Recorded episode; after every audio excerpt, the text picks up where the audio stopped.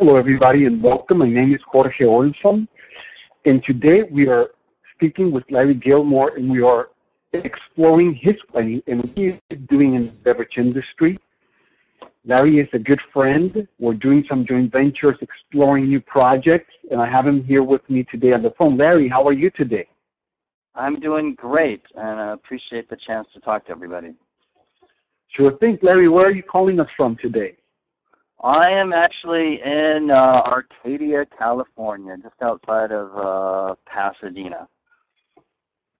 Perfect. Larry, the first thing I want to ask you is, what's crowd flavor?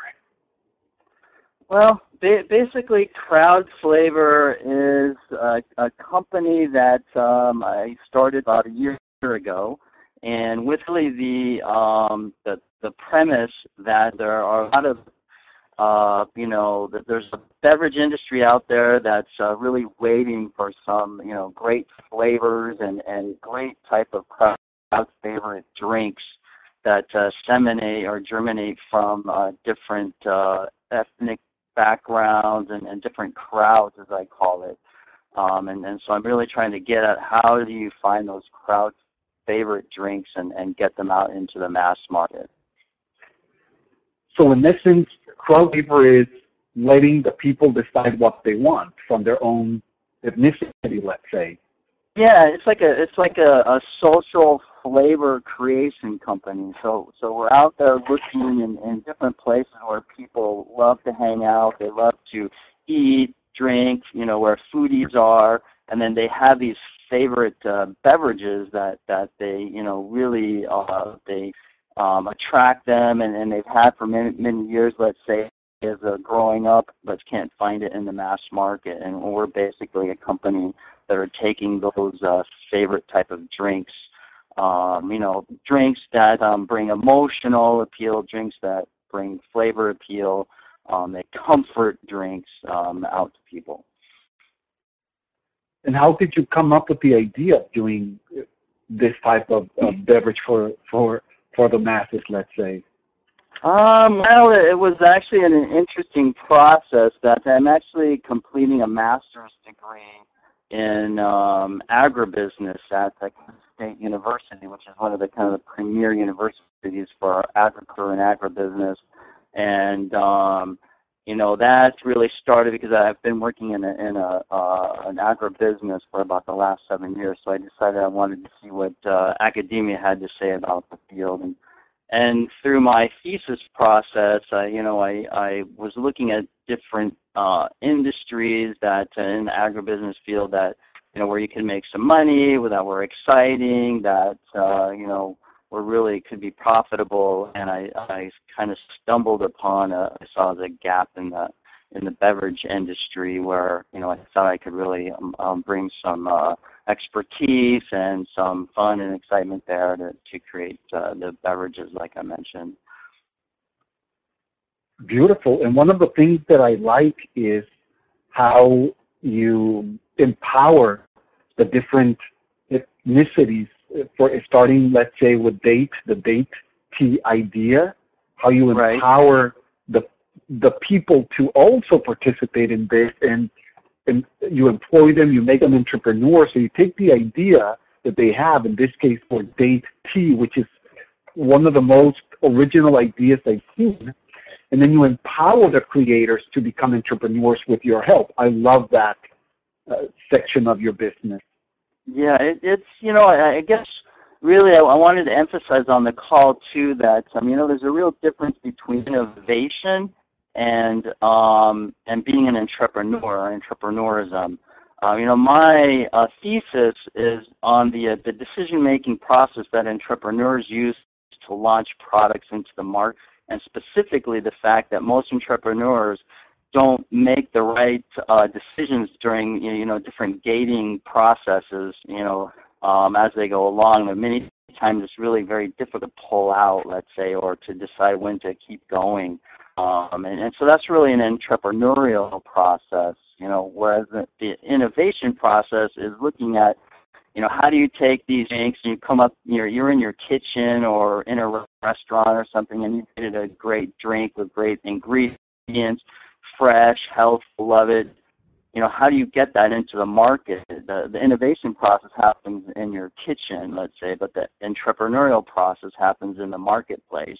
And I've I mean, basically what I'm doing is I'm finding those innovators who are not able to get out into the marketplace and how to commercialize their products. So working with them to get the products into the marketplace. Um, and which, you know, also happy to be, be working with you, Jorge, to, to help me do that. So you've given given me a lot of uh, advice and helped helped my company a lot along the way. Well, I'm I'm very glad. You know, Larry, one of the things that, that I see here is, uh, and I love the way you describe it, is you're absolutely right.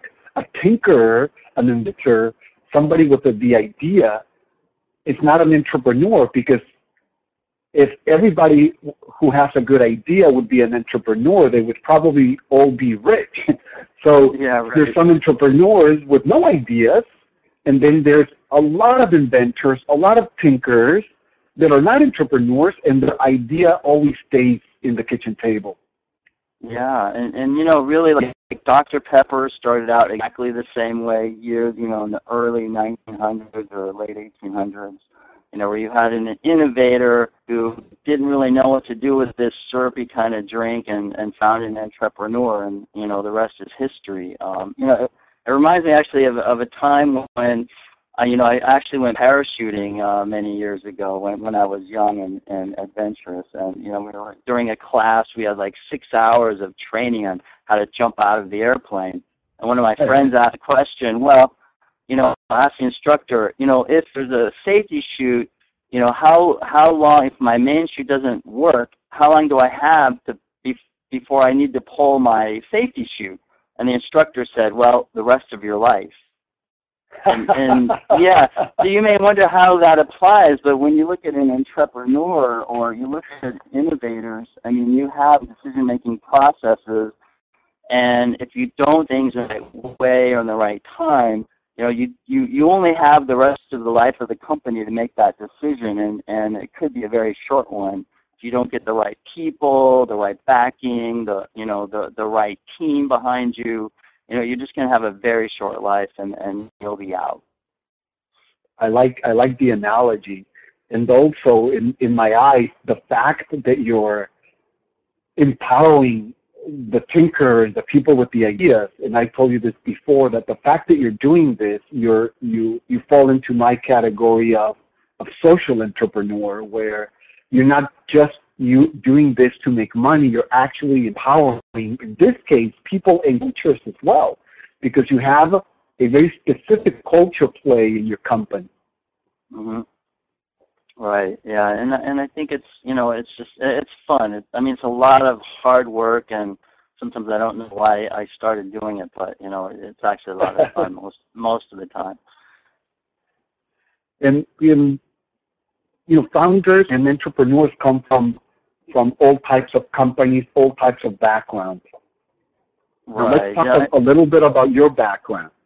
Sure. Um, yeah, be, before this, you know, I, I, somewhat, you know, you can say I'm kind of a, uh, uh, I have a smattering of uh, experience, jack of all trades a little bit. I've, I've been an executive in um, different businesses, um, most recently in a NASDAQ listed company with, with about $500 million in revenue. Um, and I started with the company, um, it's called Yongye International, it's in China. I was living in Beijing at the time, and I started with them in about 2007 when they were making uh, roughly 13 million in revenue, and helped to garner private investment and public investment. Um, we were able to raise about 100 million dollars in come the worst economic downturn that we've known in recent history. That we were able to find money because we had a really attractive story. Um, so we went to Wall Street, raised the money, and the company was able to go from, like I mentioned, about 13 million in revenue up to you know 500 million just recently because of the investment that we attracted because of the notoriety. Uh, Motley Fool wrote about us, um, you know, a lot of different investment magazines, stuff like that. So, uh, you know, it was a lot of, you know, a lot of hard work, but a, a, a lot of fun, and, and so I learned a lot about working in agriculture because they're a fertilizer company. But I learned a lot about growing crops and you know what it takes to get product to market. You know, a lot, a lot of really great things I learned there. Um, and, and previous to that, I worked for Deloitte and Touche doing uh, consulting, um, and and also worked for some other uh, you know companies in, in management as well. Wow, talk about a good track record. So you raised a hundred million dollars, and then the company went from thirteen million to what did you say? How much?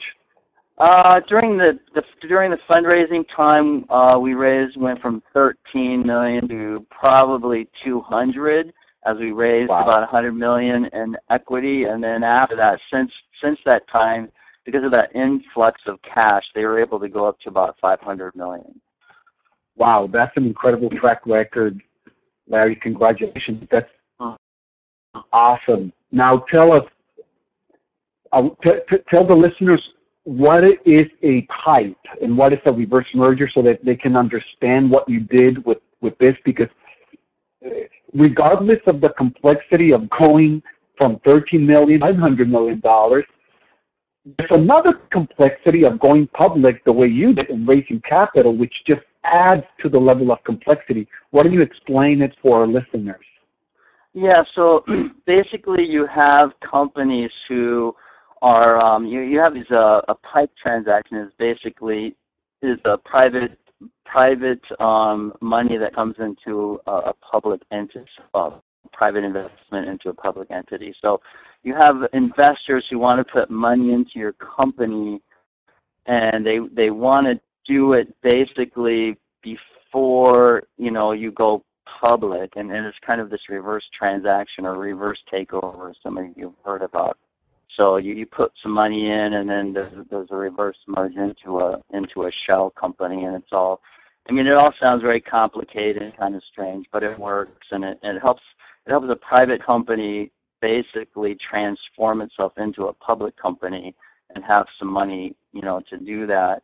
Um, and really, companies do that because you may not be able to get loans from banks or whatever, but through this process, you're able to get some cash to help grow the company um, and, and really catapult your growth and, and sales and everything. So, um, and everyone's kind of familiar with uh, public shares and you know buying Apple shares or whatever. But this is a little bit kind of before that process when the company is much younger. And then, of course, it allows you to raise capital easier because they have an next strategy. They don't have to wait until you sell the company. They can just exit in the stock market, correct? Right, right. A lot, a lot of investors, they, a lot of these investors are, you know, pretty opportunistic, so they want to get in with the company when they're in their huge growth platform um, and make money. You know, come in at a dollar a share and and get out at eight dollars a share or ten or you know rather than staying with the company from ten to twelve. You know, after you're pretty mature the stock appreciation uh, kind of levels off, and you're not going to get a whole, you know, unless you have like Apple. But not many companies are like that, so it kind of levels off, and then you don't get as much from appreciation, but you know maybe get you get it from dividends or something. So that it's it's an early way to get money into the company, and investors get a lot of return off of it. Okay, and, and even even if you don't get the, the appreciation, as as a company, you can still get funding, which is important for for you because right. you need the cash flow, right? And you need to operate right. and grow and get more distribution. Right. Uh, it allows you to get more money in and grow. Right. I mean, you have a great idea. People realize that, you know, they think that if you have a great idea, it should sell, but there's so much that goes into get encapsulate this great idea with the marketing and sales uh, platform or, or to really catapult it. You know, you have to have marketing dollars. You have to have a lot of money that's put into the company before it ever sees any revenue at all. You know, so you, that that's the the main issue is that you have to have the money for marketing and sales and building the team and you know before you get any kind of money coming into the company. You know, I mean, if anyone watches Shark Tank, you, you totally understand the the process of trying to convince people, you know, that you need money before you have much revenue at all. You know, there's more than just that great ideas it's the team, it's everything else. Absolutely. And just uh, so listeners know who I am, a lot of you already know me, either personally or you've been to my webinars, you've read my articles, maybe you've read my books. I've been in consumer packaged goods and the beverage industry for a while.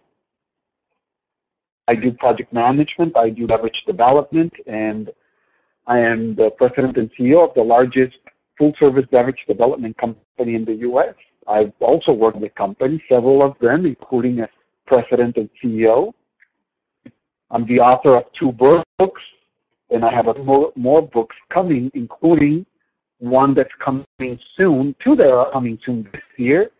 One in a collaboration with Steve Forbes, and the other one in a collaboration with Dan Kennedy.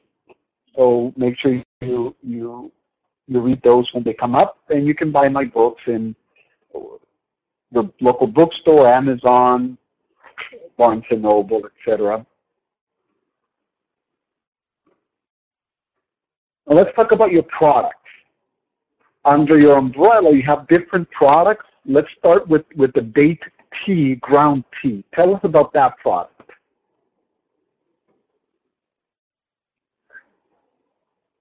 Actually, the, what's interesting about this is the ground tea that you see here.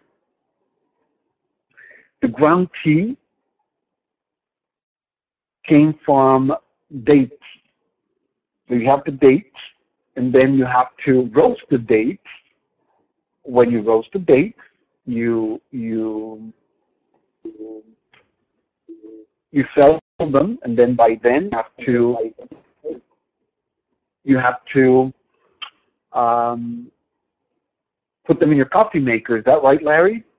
Yeah, right. So for our, for our ground tea, you know, I think the, the the difficult part about what we did with this first, first uh, with our Unite brand, which I should say, you know, Premier Brands helped the ground up to put together the concept, the packaging, um, you know, really how to get out and, and talk to you know to the consumers and all a lot of the messaging. So I appreciate the your brand sure. managers and everyone who did that. For basically for the ground tea, you know, we we take date beans, uh, date seeds, you know, that uh, just like a coffee bean, and and we roast it, and then we uh, grind it. We have some different uh, proprietary blends too different herbs that we add with it um, to to make it you know just it's like a basically it's kind of a blend between a coffee and a tea um, and it, it's just it's it's great tasting it's got um, you know a lot of antioxidants in and it's really it's a it's a great tasting product that has actually never been on the market before so that's a lot of the the challenge that we have is trying to get an ingredient that's never been commercialized before out into the market. So that that's been a fairly challenging process. But but at the same time, Larry, at the same time, I think that's the genius that you have behind the product because. Uh, as I told you before, I rarely see an original product in this business. I rarely see a true unique selling proposition with something that is inventive, that is innovative, and just new, and this product is new. So of course we have the challenges because you are first to market, and we need the early adopters to buy the product, including supermarkets, convenience stores, distributors, and everybody else. But at the same time, the best asset that you have is precisely that, that you are first to market. And I think right. that's going to show up in the next couple of months, in the next couple of years, once the company grows exponentially. So that's going to be great. That that that that's what that that's really our hope and and our you know what we're planning for. So we we have a whole structure behind the company, fundraising plans, um, you know, the team that we want to have together, the back office for the you know for all the admin, for the sales team, you know, all of them will just help support, you know, once we start getting traction and and and you have under the the Unity or Unite uh, umbrella, you also have your ready to drink tea. Tell us about the product, the ready to drink product. All right. So the the the ready to drink tea is basically a brewed tea uh, that is uh, our first flavor is a mango peach, We wanted it to be a little bit exotic, something that um, people thought sounded, you know, really flavorful and, and sounded really great and attracting. Um, and so it's basically just brewed from our our date bean um, that we we uh, roast ourselves. Um, and, some of the unique characteristics are that you know it's really quick to market because we get everything from uh, here near Palms, California, from the Coachella Valley. Uh, we we get it off the farm. We we take it and we process and then we roast and we get it to the the uh, packaging company or to the uh, bottling company and then out into um, you know to the consumer very quickly compared to like if you have a, a tea that's grown in India you know how long or in China how long does it take from being picked until it gets actually to the to the consumer you know it, it's really a long time ours is fresh you know it's quick it's flavorful um and, and yeah really proud of it Beautiful. And this is a ready to drink tea that you can buy in any store. You pick it out of the refrigerator, you open and you drink it. The other one, you buy it, you take it home. Uh, you you don't drink it there because it's it's it's ground. So you have to take it home, and then how you how do you prepare it? The ground one.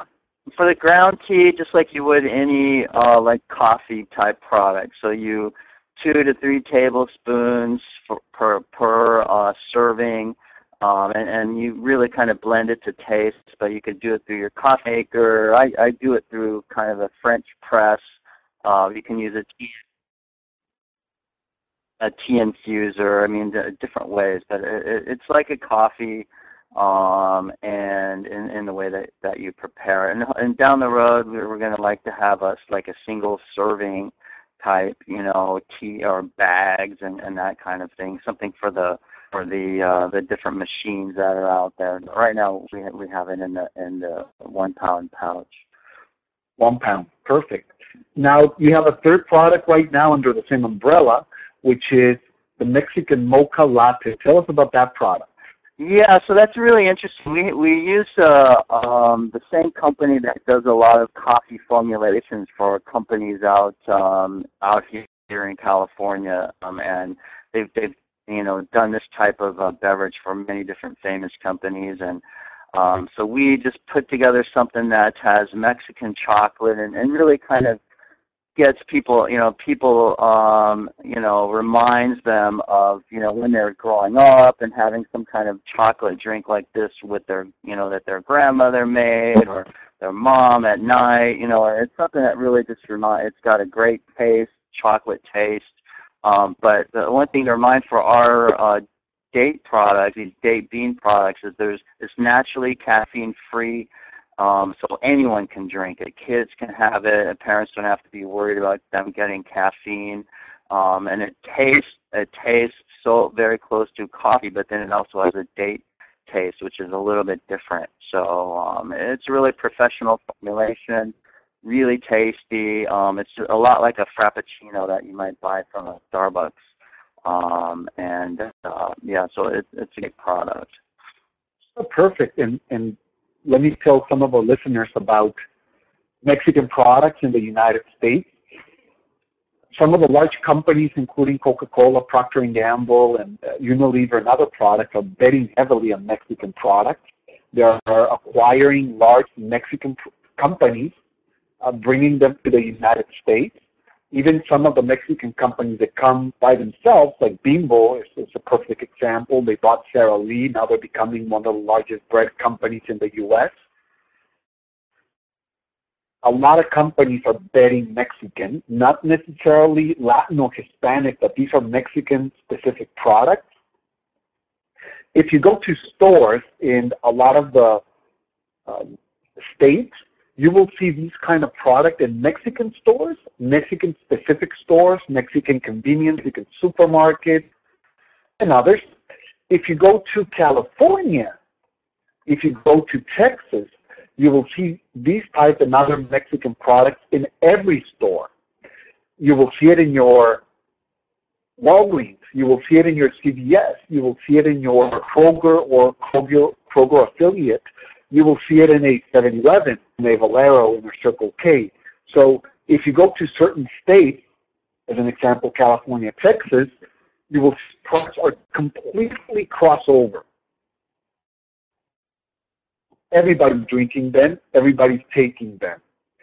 So this is a very smart move in Larry's company to start with some of the Mexican products as his niche products because that's where the market is going, especially where we are in California. And Larry, tell us about your other product.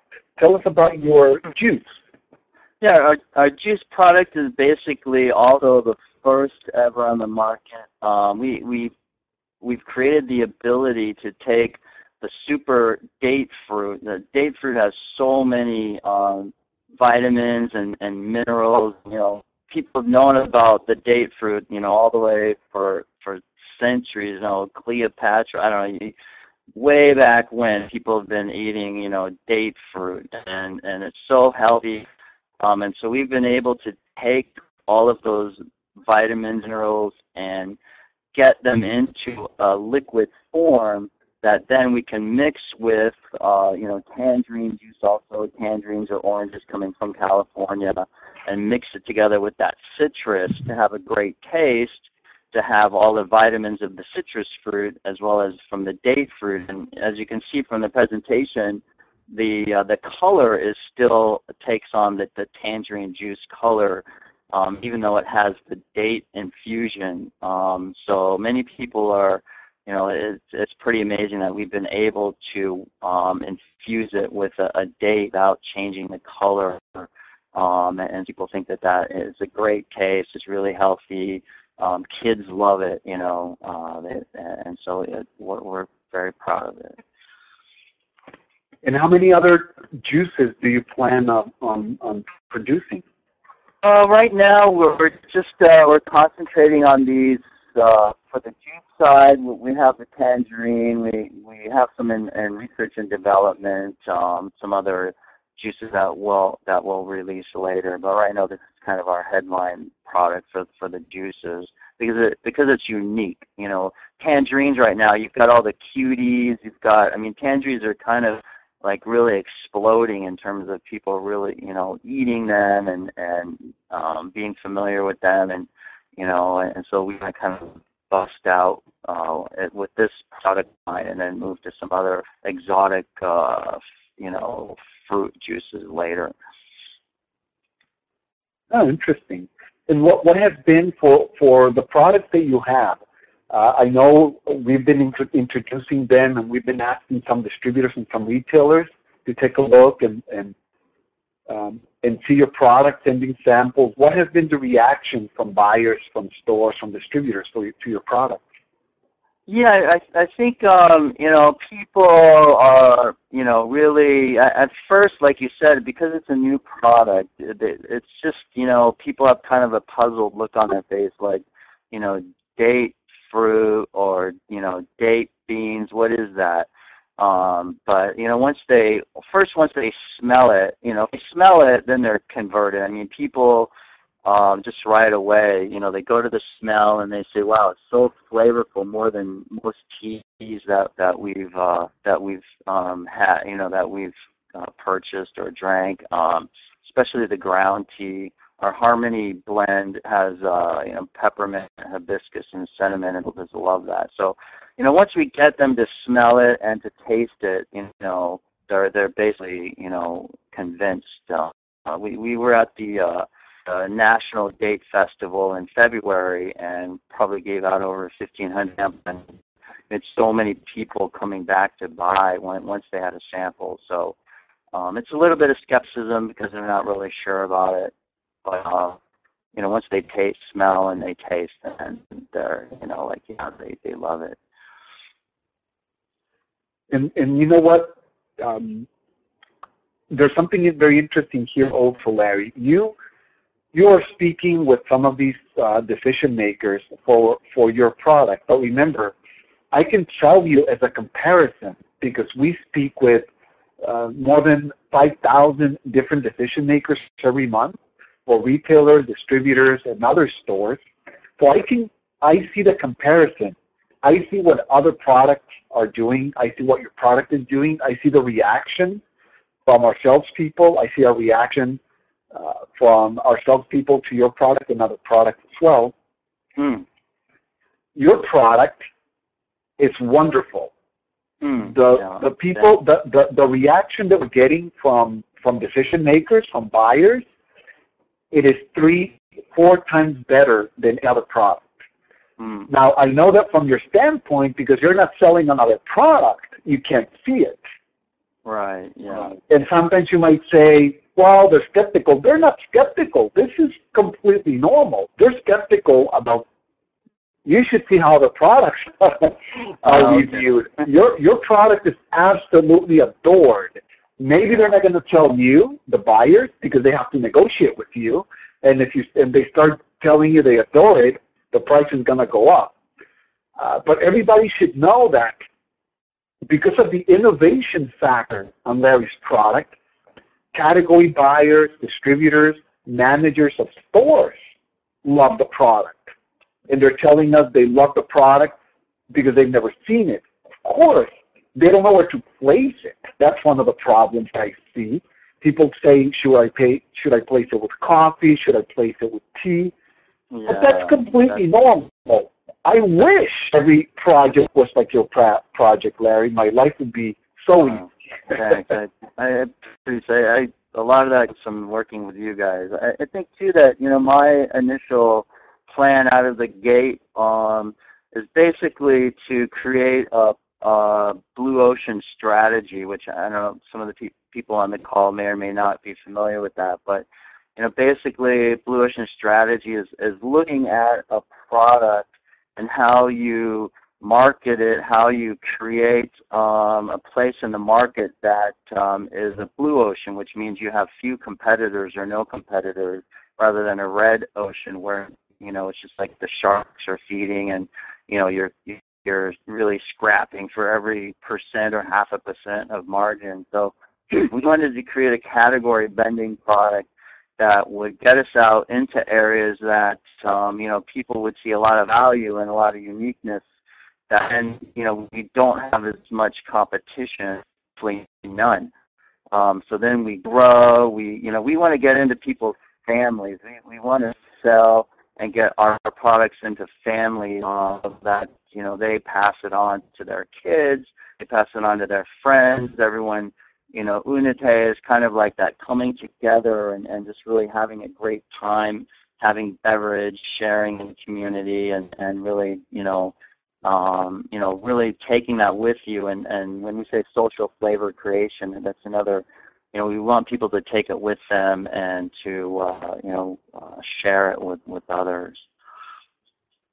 And and for for to understand, you can read a book. Called, it's called Blue Ocean Strategy, so you can learn about this. Right. It's a wonderful it's a wonderful book uh, for entrepreneurs. If if we have a lot of entrepreneurs listening, uh, learning and education is a big part of being an entrepreneur and a, a large part of being a leader. You have to educate yourself because you will you will convert yourself into a mentor. If you're not educated, how can you educate and be a mentor? Blue Strategy, other books are, are a must. I try to go through at least one book per week, plus audios and uh, book summaries, magazines, and other uh, TED Talks. I, I, I listen to two or three TED Talks before I even check my emails because in the morning it's very important to be inspired. You don't want to wake up to tasks. You want to wake up to dreams. How can I reach a dream? Not just fulfill a goal, but fulfill a dream. And remember, entrepreneurs want to reach goals. Social entrepreneur wants to reach dreams. And I invite you to reach dreams. Education is very important. The Blue Ocean strategy, if I put it into, into Larry's product, Larry, instead of saying, I am going to create an energy drink, that would be a red ocean strategy. There's Yeah. hundreds Right. of energy drinks. I personally developed about 18 energy drinks, so that can give you a, an idea of how many are, are out on the market. He said, no, I will compete where there's absolutely nobody. I'm the only one, So by default, I'm the market leader. I'm first to market. I have something completely unique. That is a blue ocean strategy. He's not competing on flavor. He's not I will develop a different flavor for an energy drink or for this existing product. That's not a unique selling proposition, and that certainly is not a blue ocean strategy. What you see here from Larry is an incredible unique selling proposition that fits into the blue ocean strategy perfectly. Hmm. Yeah, just a, a, a, a mentoring moment there, Larry, for, oh, I appreciate that. Yeah, I totally, totally, totally agree. Yeah, yeah. So, and, and really, like I said, my, my thesis came out of an educational experience. So, you know, just however I got to this, it was through reading, a lot of reading, a lot of talking to professors, and you know, trying to figure out can we really make this happen. And tell us something, something um, that I always like to ask. What are the goals? What are your goals, your personal goals for for this endeavor? Well, you know, I, I obviously I wanted to be, you know, I wanted to be successful, but uh, you know, I, I wanted, I want, wanted to find something that would, like, like you said, not be, uh, you know, uh, a Me Too kind of. I wanted something to be different. I can be out there, to people, um, really getting attention, um, and, and and I want the company to to really be involved in the community. Um, you know, to really, you know, from my perspective, I, I want to bless other people. You know, with, with a great product, with people having something as they come together and and they share together and they enjoy that time together. I think stems out a lot of kind of my kind of personal background um, and, and so those are the kinds of things um, I want the company to to be out there and to give back to the community as well as be very successful um, and and really create value for consumers and for my business partners, you know, the, the distributors and and the stores, um, you know, which is which is really that, that whole kind of blue ocean thing where you know we're not fighting about you know percentages, but but we're enjoying some value and and you know everyone kind of makes money and and has fun at the same time beautiful and and also i should mention that we're working on some projects we'll uh, also go to places like tibet and and give back to those places directly so that there's a direct connection from the product yeah. now and yeah.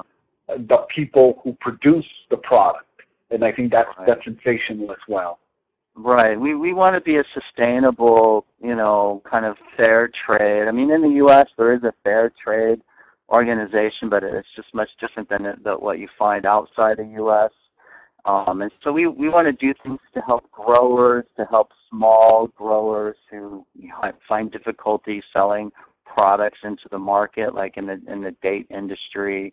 Um, you have small farms, you have big farms, and, and every time you have a, you a, a agricultural environment like that, you you have small farmers who who have difficulties getting their products out there. So we want to work with small farmers here. You know, when we bring in products from overseas, um, you know, we want to do the same. Uh, really give back to the community so that everyone participates and everyone feels like they're successful because this product is, is able to uh, you know be successful as well.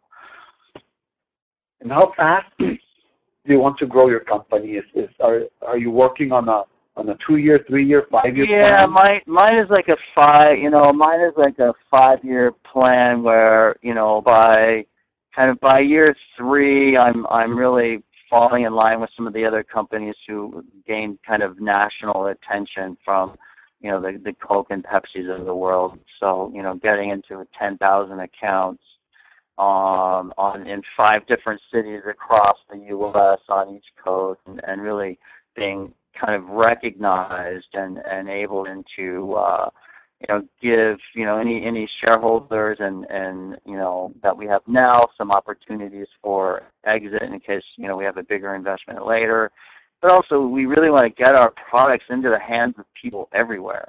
So in order to do that, we need money. You know, so we have to, you know, raise money to order in order to get these out into all the urban areas and into stores, so people everywhere can kind of share in this uh, this kind of fun California uh, sunny type product, you know, grown in the in the Palm Springs area, Coachella Valley. So, you know, we we have to in order to grow, we got we got to have some investment. So, you know, we're kind of on a five year trajectory to where we will then be a you know twenty million dollar company or more. Okay.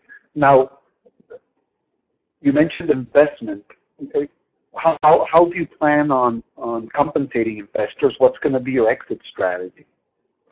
Well, like I mentioned, you know, an exit for early investors now. Now, if we have any angel investors, um, you know, before any venture capital rounds, you know, someone who comes in now um, can, you know, potentially when a, when institutions come in later, they can be they can kind of sell their shares or get out, you know, in the second round.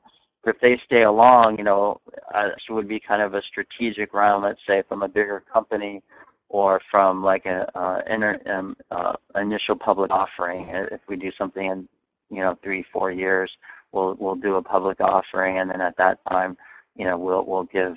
Uh, we have a lot of you know exit opportunities for early investors, and we'll be able to also give other investors a chance to, to come in and, and grow with us. So, you know, really, it's kind of the same thing as everyone else. You have, you know, founder money, you have angel money, you have VC money, and then you've got bigger institutional money later.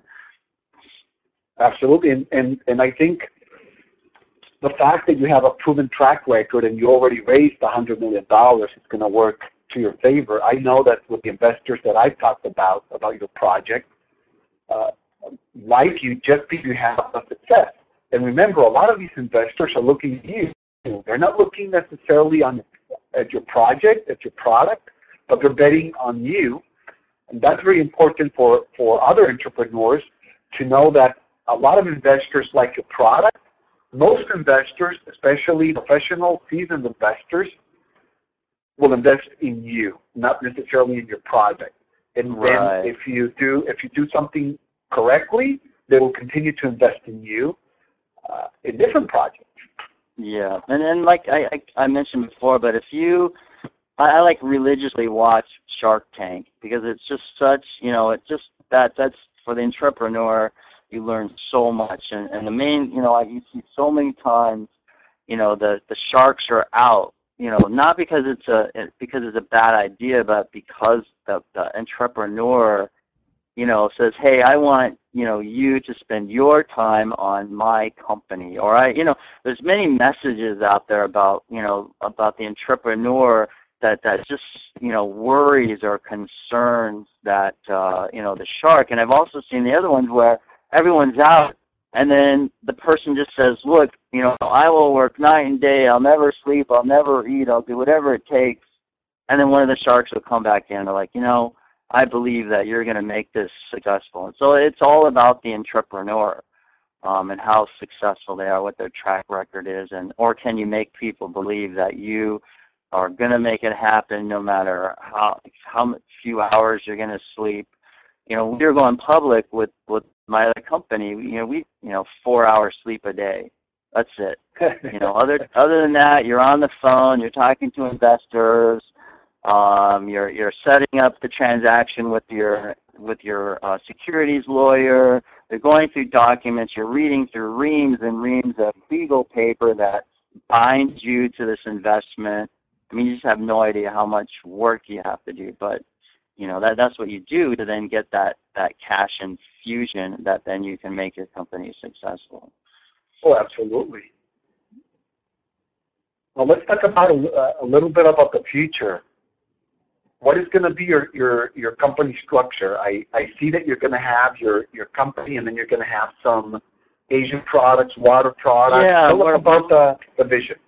Yeah, we're, so we're looking at different ways to satisfy crowds out there who, who really don't have different types of uh, the drinks, uh, beverages we, we think that they would love.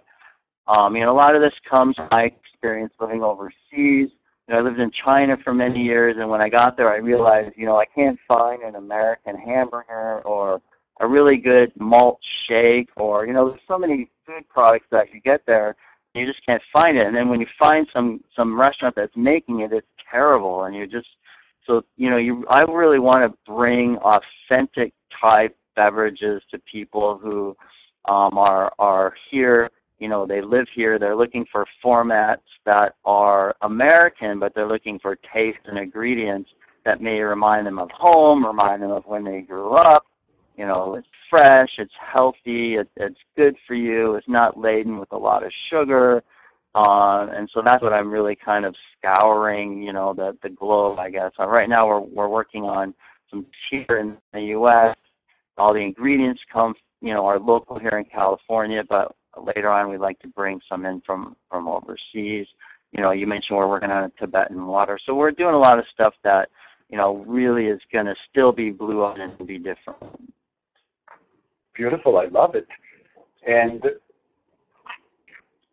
you're attacking the beverage industry right now. Do you plan on doing something non-beverage, or is it all in the beverage industry? I, I think mostly right now we're looking, you know, if we're successful, I think that will, you know, give us an, enough to do. And, and as I mentioned on the slide here, I mean, it's really interesting that, uh, you know, that the CEO of Coke, uh, Kent, said that um, that you know Coca-Cola is now refocusing its uh, business on the U.S. and you think, wow, that's crazy. You know, it's a U.S. company, but 70 percent of their you know revenues come from outside the U.S. and they focused outside the U.S. for many years, but now they realize that you know we're the only Western nation with a with a, a growing uh, demographic, and so I think with that beverage with that beverage, um, you know, with beverage lines into those growing demographics, you know, we'll have definitely enough to do over these different uh, over these next number of years. Oh, absolutely. And uh, beverage industry is, is very unique and it's very sexy and valuations are high. They can go up to 10 times those sales. But right. one thing that everybody has to remember, investors have to remember it, entrepreneurs have to remember it, is you need a unique selling proposition in a blue, in a blue ocean. You need an entrepreneur, and then you need to focus on execution. That means acquisition of stores more most likely, and that's what Larry's doing. I know we have some investors also live on the call so that uh, they know what's happening, and, and Larry's focusing on all three that are important, uh, and that's why he's on the phone, and that's why he's being successful. Hmm. Yeah, now, tell us about t- tell us about um, the problem of, of beverage shortage. Well, you know, I think, like I said, our, our really value proposition is finding unique beverages that that that really are not in the market. And you know, we've talked so many years about the the U.S. population, about you know being a melting pot, but we're really not. You know, that's just kind of a myth, or or maybe it was true years ago, but but not now. You know, we're really like what they call a a salad bowl. We're, we're a uh, a country where you have so many different uh, immigrant and ethnic populations that are are you know sometimes they're too secluded but also they're they're very unique and they're very authentic. And when you go there, you feel like you're in that country a little bit, and you you get the feel of the streets. And uh, you know, I don't know, growing being overseas for many years, I really love that. So, you know, it, it it's a way to look at our our demographic that's that's different. You know, so it's not just a sugar, you know, high fructose corn syrup uh, kind of drink, fruit drink for your kid, but it's you know, what are those kids who who grew up with uh, you know families from overseas or whatever, diff- different experience? You know, what are they used to to drinking and eating or drinking and and you know what you know what is going to satisfy them you know and, their families. So that that's basically what we're looking at doing. Perfect. Now tell us about the the the first brand, which is the portfolio of Unite and your soft launch? Right. So so uh, obviously with with your guys' help, uh, we put together all you know everything our booth, you know all of our marketing material. Uh, we had photo shoots, videos. You know we're walking around. We basically um, kind of landed at the National Date Festival in Indio, California, which some people have also heard of the the, the Coachella Music Festival. So it's in the same it's there in the same place. Um, so we there's about 330,000 people who go to this festival every year.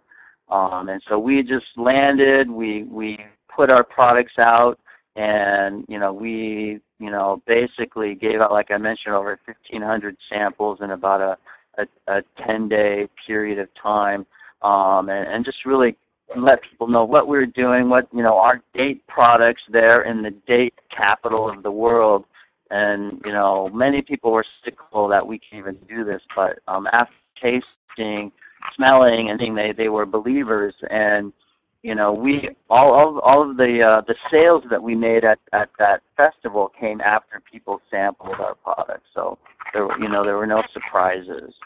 Um, and so we got Facebook going, Twitter at the same time, and, and just really, um, you know, trying to understand what consumers were looking for, um, and they loved our product, and really for that target market, everything just like worked perfectly.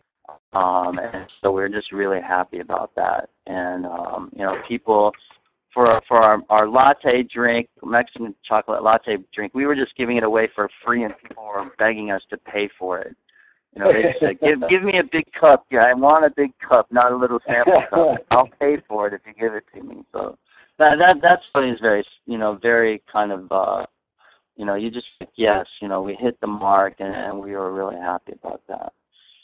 Now it's important it's important to to mention also that you have intellectual property here because the process for the date is your process, so it's part of, of the brand's intellectual property. Right. Right. Yeah. So we have our own processing. No one else has really done this on a commercial grade. Um, and uh, so yeah, we have all the trademarks, you know, all all of the other things to kind of protect ourselves and and really get a, a leg up in in the industry. So um, yeah, I think overall, uh, you know, we're looking kind of uh, we're out talking to investors and taking this success and catapulting it to uh, you know all of California, you know, and then across the U.S. Perfect. And and just just so people know, uh, Larry started like a classic entrepreneur with with an idea, with a big picture, with experience. Uh, we help them with uh, the business side of the beverage industry, which is what we know, uh, including sales, distribution, research, positioning, and then product development, uh, formulation, making sure that it fits the market, make, making sure that the package is appropriate, the size, and everything that goes into packaging. And now, uh, and, and I work personally Larry. I, I do some coaching. We have some joint ventures together. It's usually uh, uh, when when when you enter in a relationship and a partnership, then you start looking at other opportunities and what else can you do. And and this is where we are right now. We're looking at new products, new projects, uh, and other things that we can do together in this industry. Uh, and and a lot of entrepreneurs can learn from from Larry and what he's doing. Hmm. And Larry, what's what's next for you uh, after after you you you get your funding? What's next? Are you going to continue with this company? Are you going to yeah, grow it? Are you going what's I, next? Yeah, I just you know I want to go along for the ride as as long as as long as possible. I mean I, I'm pretty I'm I'm pretty realistic about what happens with uh, companies who, you know, really kind of grow and and attract national attention, and and you have bigger food companies or beverage companies who come along and you know, there, there is a, something to say that, you know, a, a Coke or Pepsi, you know, they've got distribution and they're able to get products into places that, you know, are just very difficult for, you know, uh, just a, a lone entrepreneur, even someone with money.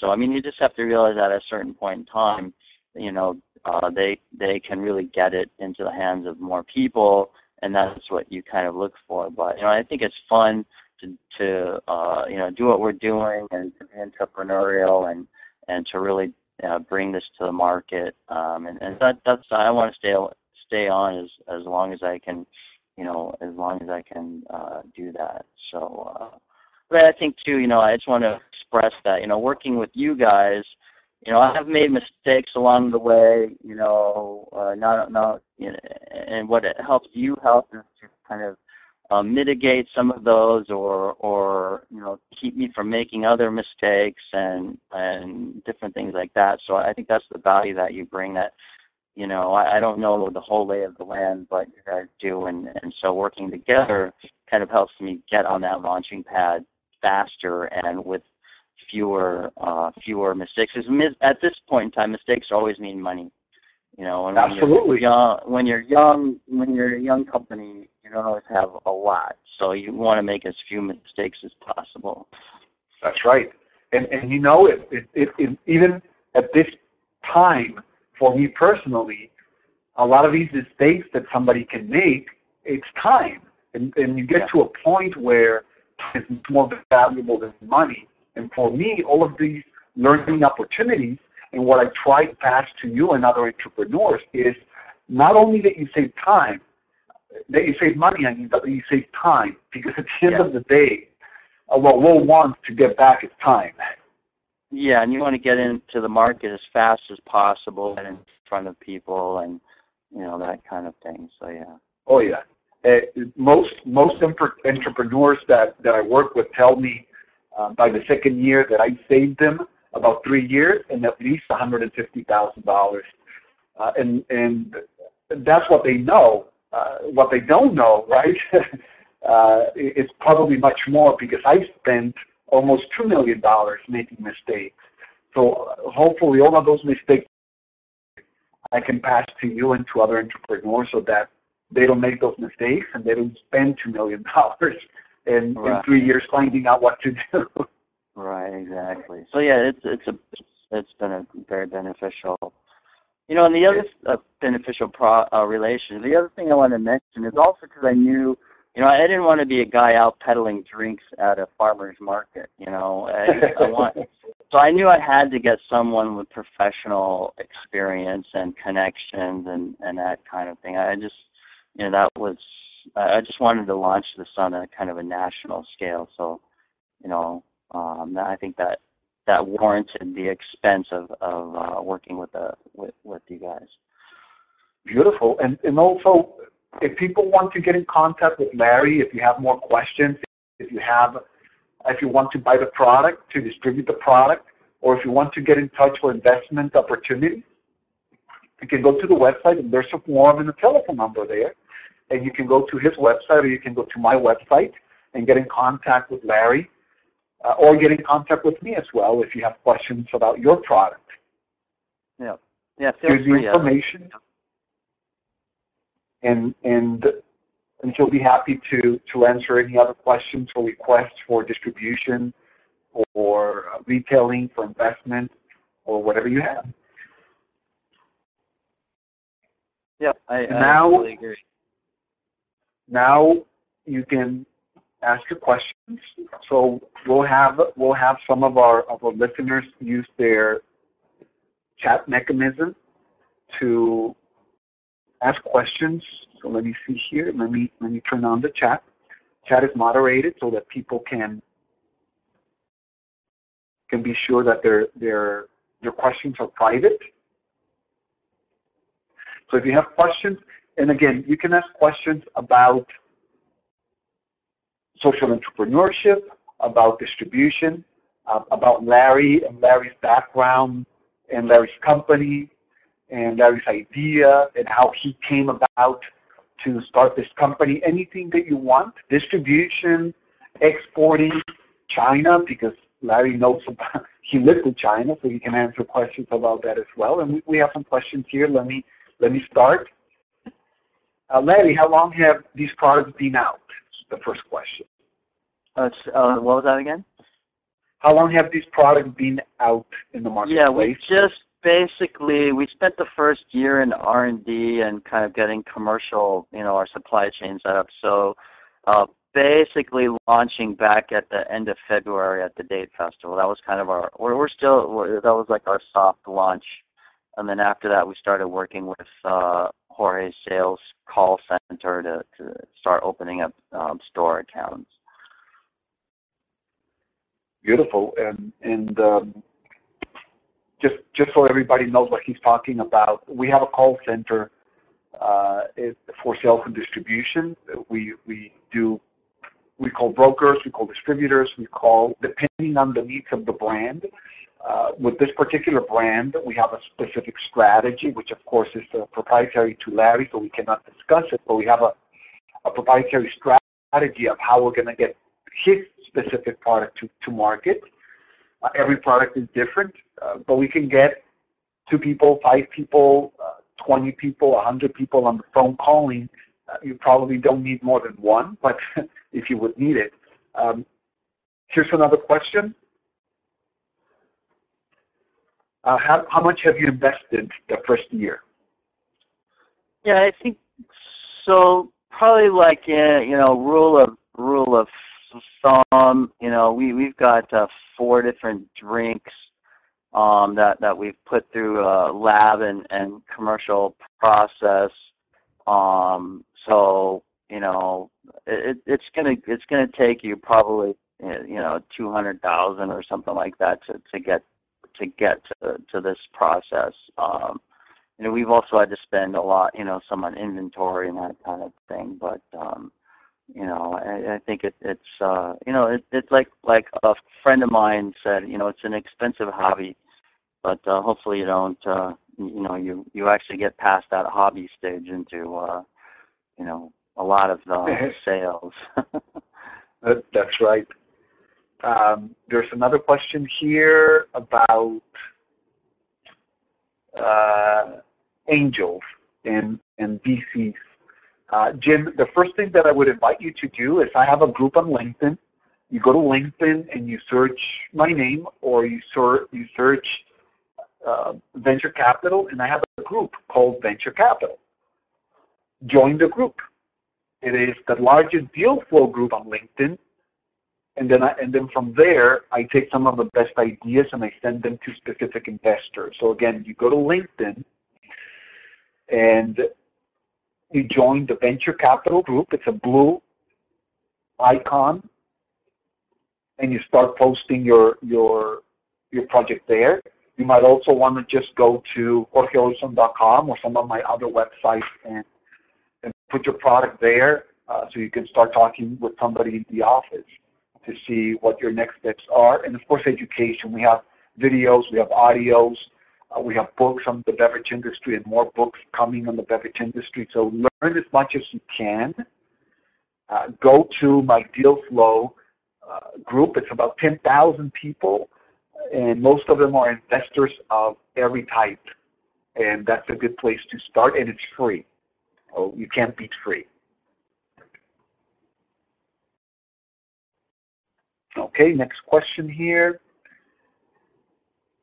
Uh, this is for you, Larry. It's from Matt. What steps did you take to begin your company? Was it from scratch, or did you have a previous uh, company or contacts? and what's the mm. best advice for a new entrepreneur?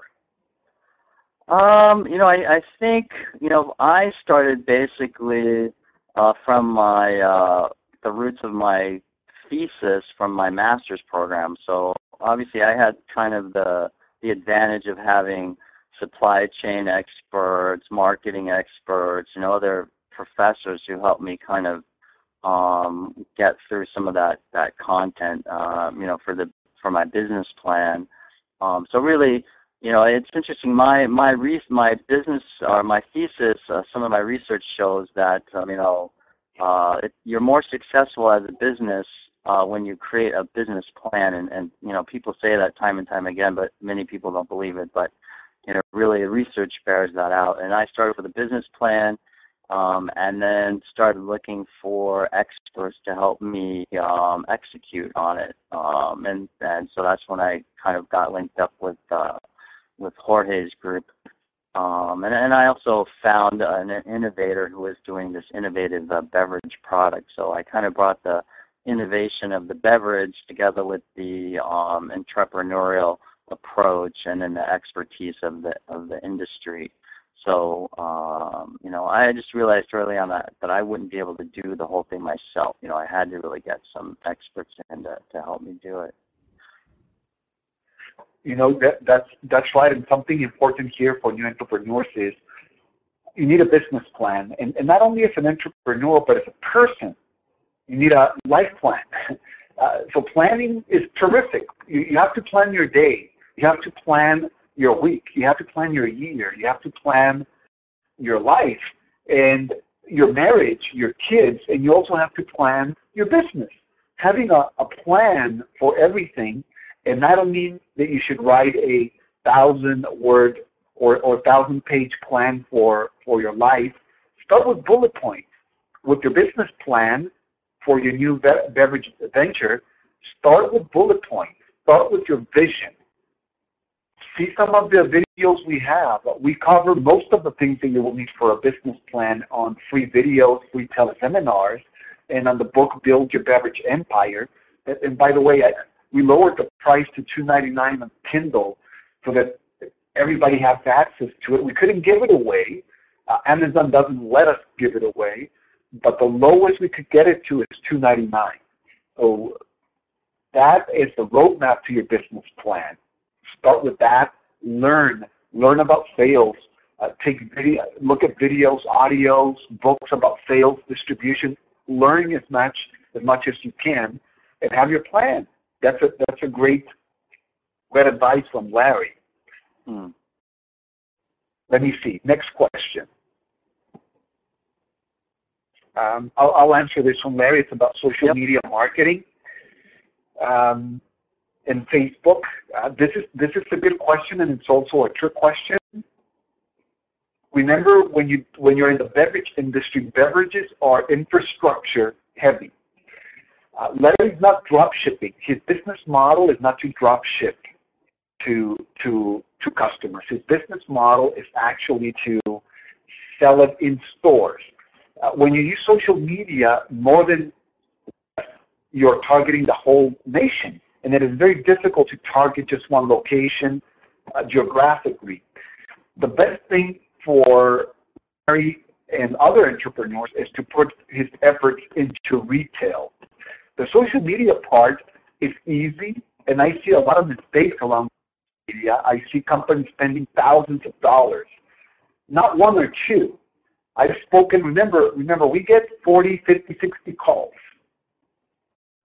every single week. And I've seen a lot, a lot of companies spend a lot of money in social media. Don't spend a lot of money in social media use it with your friends, invite your friends, and if it gets viral, it gets viral. But even if it gets viral, you get thousands of people, you cannot drop ship beverage type of product. It's twenty to thirty dollars per case for drop shipping. If you go and you sit in front, and, and by the way, I've had this in the past. If you go and you sit in front of the of the 7-Eleven buyer, and you tell him you have 10 million likes on Facebook, he will kick you out of his office. He doesn't care he will ask you how many stores do you have. Now, do we use social media for Larry? We do. We use search engine optimization. We use social media, Facebook, LinkedIn, Twitter, and, and other things. Uh, but they're a complement. They're, his business model is not around social media. Social media is a complement in this particular industry. Other industries are different. Direct response is different. But in this particular industry, we need to focus in, on stores first and social networks that are business networks like, like LinkedIn, uh, more than Facebook even. Let me see the next. Let me see. Uh, I did some research and you're the only beverage expert I found. Well, that's a trick question. um, I, I think the, the, the CEO of Coca-Cola is a beverage expert. I think the CEO of, of Pepsi-Cola is a beverage expert. I've, I've met several uh, VPs of, of, uh, of Coca-Cola. I met the president of, of Pepsi Bottling Group in Mexico. I think they're all experts. Now, uh, you're not going to get a call with them. I think that would be the difference. I and, and you can get a call with me. I think their niche is to be executives, and they tell me they're not entrepreneurs; they're employees. And I'm a beverage expert that happens to be an analyst for Wall Street, that happens to be an entrepreneur. I own my own beverages. I own my own distribution company, and I advise, I consult, and I mentor other entrepreneurs in, in the industry. I think that would be the difference. There are other experts. It's just that they're uh, president, CEO, VPs of, of these companies. If I am president and CEO of a publicly traded company, uh, but I also help entrepreneurs because I'm passionate about helping entrepreneurs and convincing them to be social entrepreneurs and, and change the world. Um, so it's a trick question. Uh, let me see another question. Uh, we have quite a few, Larry. So I'll, I'll go. Hmm. I'll go through them in order here. Yep. Uh, let me see.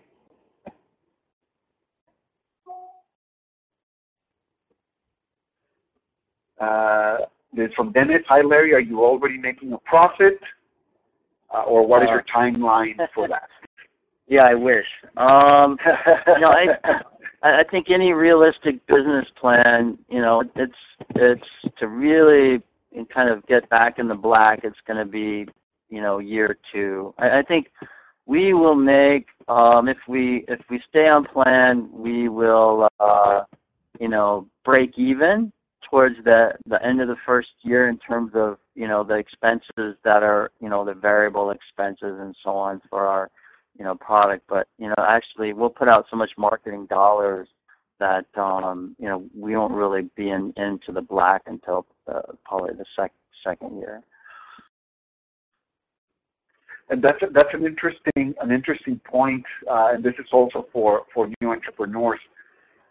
Um, in in your goals will depend also in in on your growth and your and your strategy for rapid growth. If you want to grow organically or if you want to grow rapidly, if you want to grow organically, you can show profit sooner. If you want to grow very rapidly, you will not make a profit very soon because you're investing constantly in growth.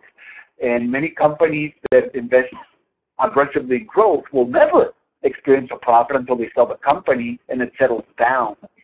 Uh, because that's not the strategy. The strategy is to grow, grow, grow, and to provide value, stockholder value through that growth so that stockholders don't make a dividend, don't make a percentage of profit. They actually make money when the company is sold or goes public, etc.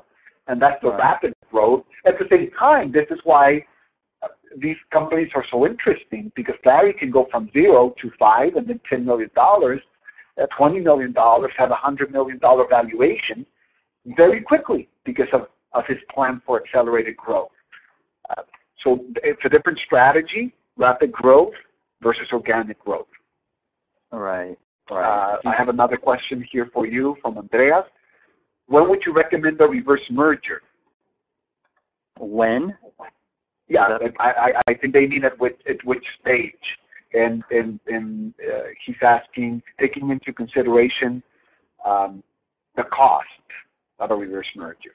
Yeah, I mean, it, it, it is, you know, it is a fairly expensive endeavor. So, you know, buying, you know, doing, working with the lawyers and getting the, uh, the, the shell company, um, you know, going through that whole transaction, it could easily cost you, you know, half a million dollars. So, you know, you really have to have sales to kind of, you know, typically have to, to support that, um, or, you know, investors who um, know, who are willing to go through that process with you. Uh, because afterwards you, you have to also have the expense of accountants, you know, have to file your your financials uh, reports with the uh, you know with the SEC every quarter and and for the, your annuals your 10Qs, 10Ks. You have to do all your 8Ks when you have any um, you know news that go out that goes out about the company. So it is fairly expensive. So I would say you, you need to really have some you know the revenue to support that um, and, and cash, some cash to, to support that process, or investors who, who want to do it. So it's usually done, you know, usually two, three years down the road.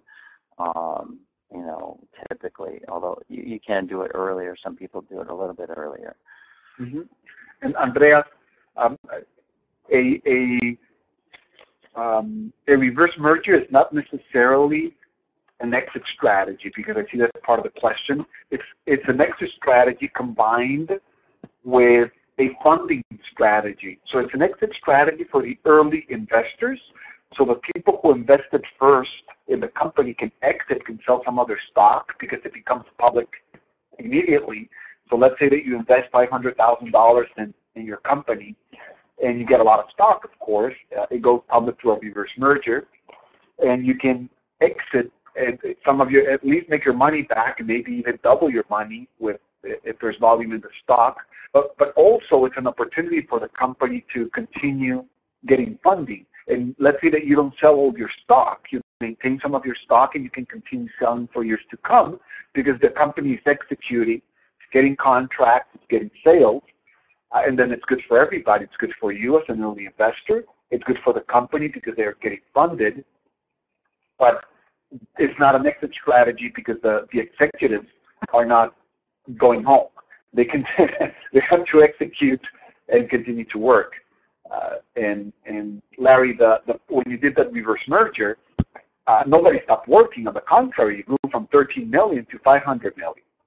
Yeah, you have to one you have to really execute on your on your business strategy after that. You know, once you get money from investors, they're always right there, you know, every quarter trying to wait and find out what's happening and then you have to go through and and and find detail talk about, you know, your your financials, about your business strategy, you know, what's working, what isn't, you know, keep them abreast of things that are happening that are, you know, um uh, affecting the company, and and so really you have to be ready to just execute on your plan. Uh, you know, once you get that the, the cash in.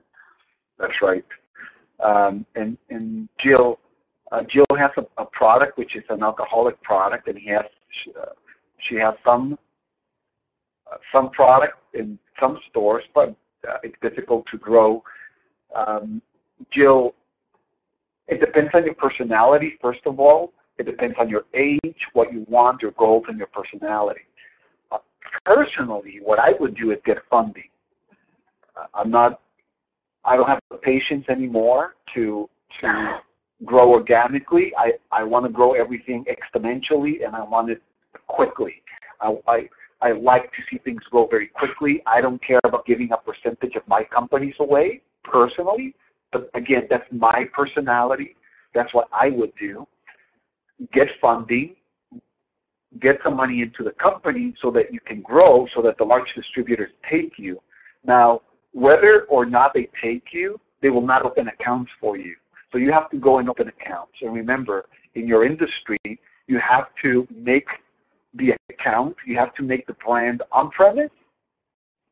So you, you a lot of your work will be going to bars selling the product in bars, and then you'll make your profit later on in retail. But the brands are made on premise. So focus on premise, go out and open bars. Now let me tell you something. If you go out and you open 100 accounts, the distributor is going to take it. Are they going to take it then go open 100 accounts? No. Even if you're funded, they will not do that. You have to go out, open the accounts, and invite a distributor to participate. Uh, Remember, distributors are not necessarily salespeople, they're distributors. Um, Scott asks about the privacy of uh, the developing stage. I think for Larry, Larry has um, true, and this is not very common, but Larry has true intellectual property into this brand because he it's a process. A formula can be duplicated. So yes, you have privacy, yes, we have secrecy in the formula, but unless you discovered a new ingredient from the Amazon, it can be du- duplicated. Uh, it's just a formula. Somebody can reverse engineer it. If you have a process, then you're talking about something real. If you have a new discovery, you discovered a new fruit, then you're talking about something different. Otherwise, a formula is a formula. Uh, a good lab technician can create it probably in two days. Whatever that formula is, they can create it in two days. Your unique selling proposition is never your formula. Never, ever, ever. I have a video on how to create a unique selling proposition. It's free. Um, you know, call the office or email the office, follow the link on, on Jorge Olson and ask for it. Uh, it'll tell you what is and what is not a unique selling proposition. Now, do they sign uh, NDAs? Yes, everybody will sign one. That's not a problem. But again, that's not a unique selling proposition. Um, Jim, uh, Jim had a, a, question about somebody taking his brand. Uh, that's a tough one. I think that's one for the attorney, Jim. I don't think we can help you with that one.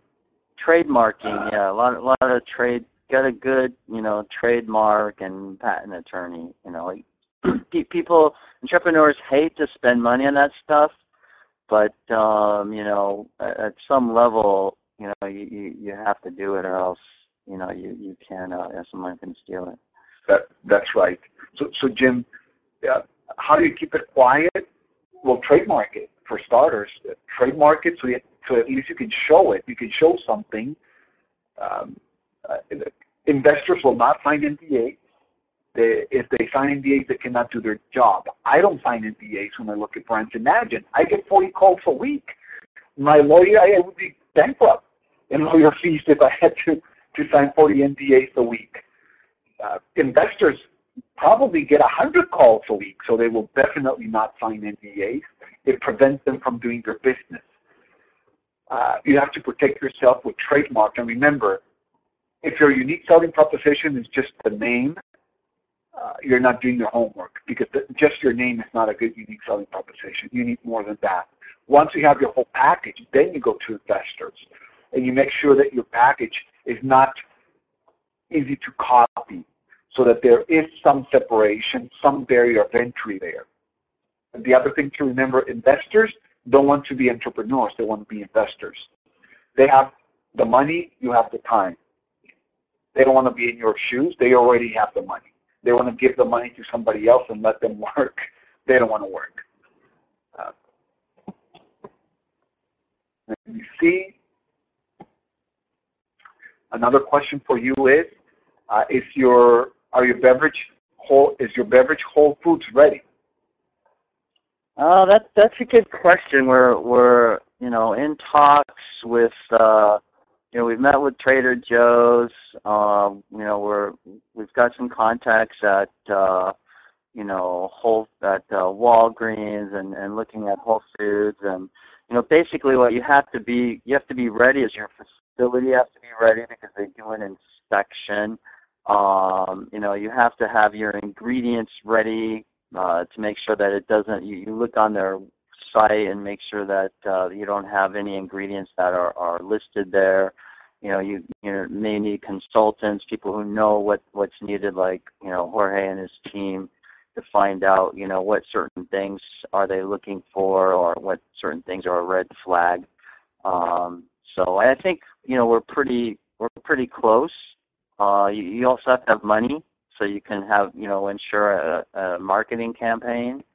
Um, so yeah, I think you know all of that. Um, they're they're definitely a target, and so we're we're working on that right now.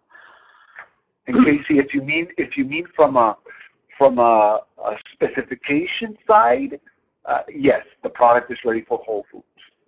Uh, from from uh, everything else side, we have to go through some some uh, some hoops, which is completely normal, but from the specific side, from the from I mean from the ingredient, from the type of product, uh, yes, the product is ready. It's ready for for Whole Foods and the natural market uh, in general. And and we it's ready for natural. And we told our formulation lab that that was our goal, so they they knew that from from from the beginning. Yes, the the product was developed to to fit the, the natural trade. Uh, and that's uh, I, I love that trade, and, and we, we we talked extensively about it, and it was part of the of of the business plan to target that trade specifically. And Larry, I want to thank you for being with me and spending this time with with me and everybody else. I really appreciate it. I know your time is valuable. Uh, thank you Yeah, for giving thank- us all of this great information. Yeah, no, appreciate it. Uh, any anytime. Uh, it's been I love talking about it. Beautiful. And thank you for uh, thank you to everybody for being with us.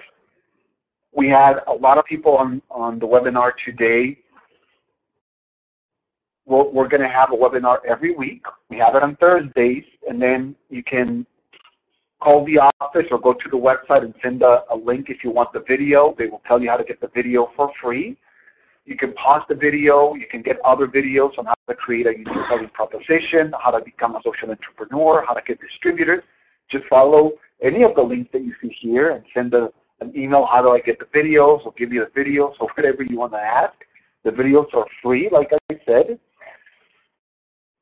Go over them. Join us next week. Thank you for being with us. I know your time is valuable, and I appreciate that you spend your time with me. I'll see you next week. Bye for now.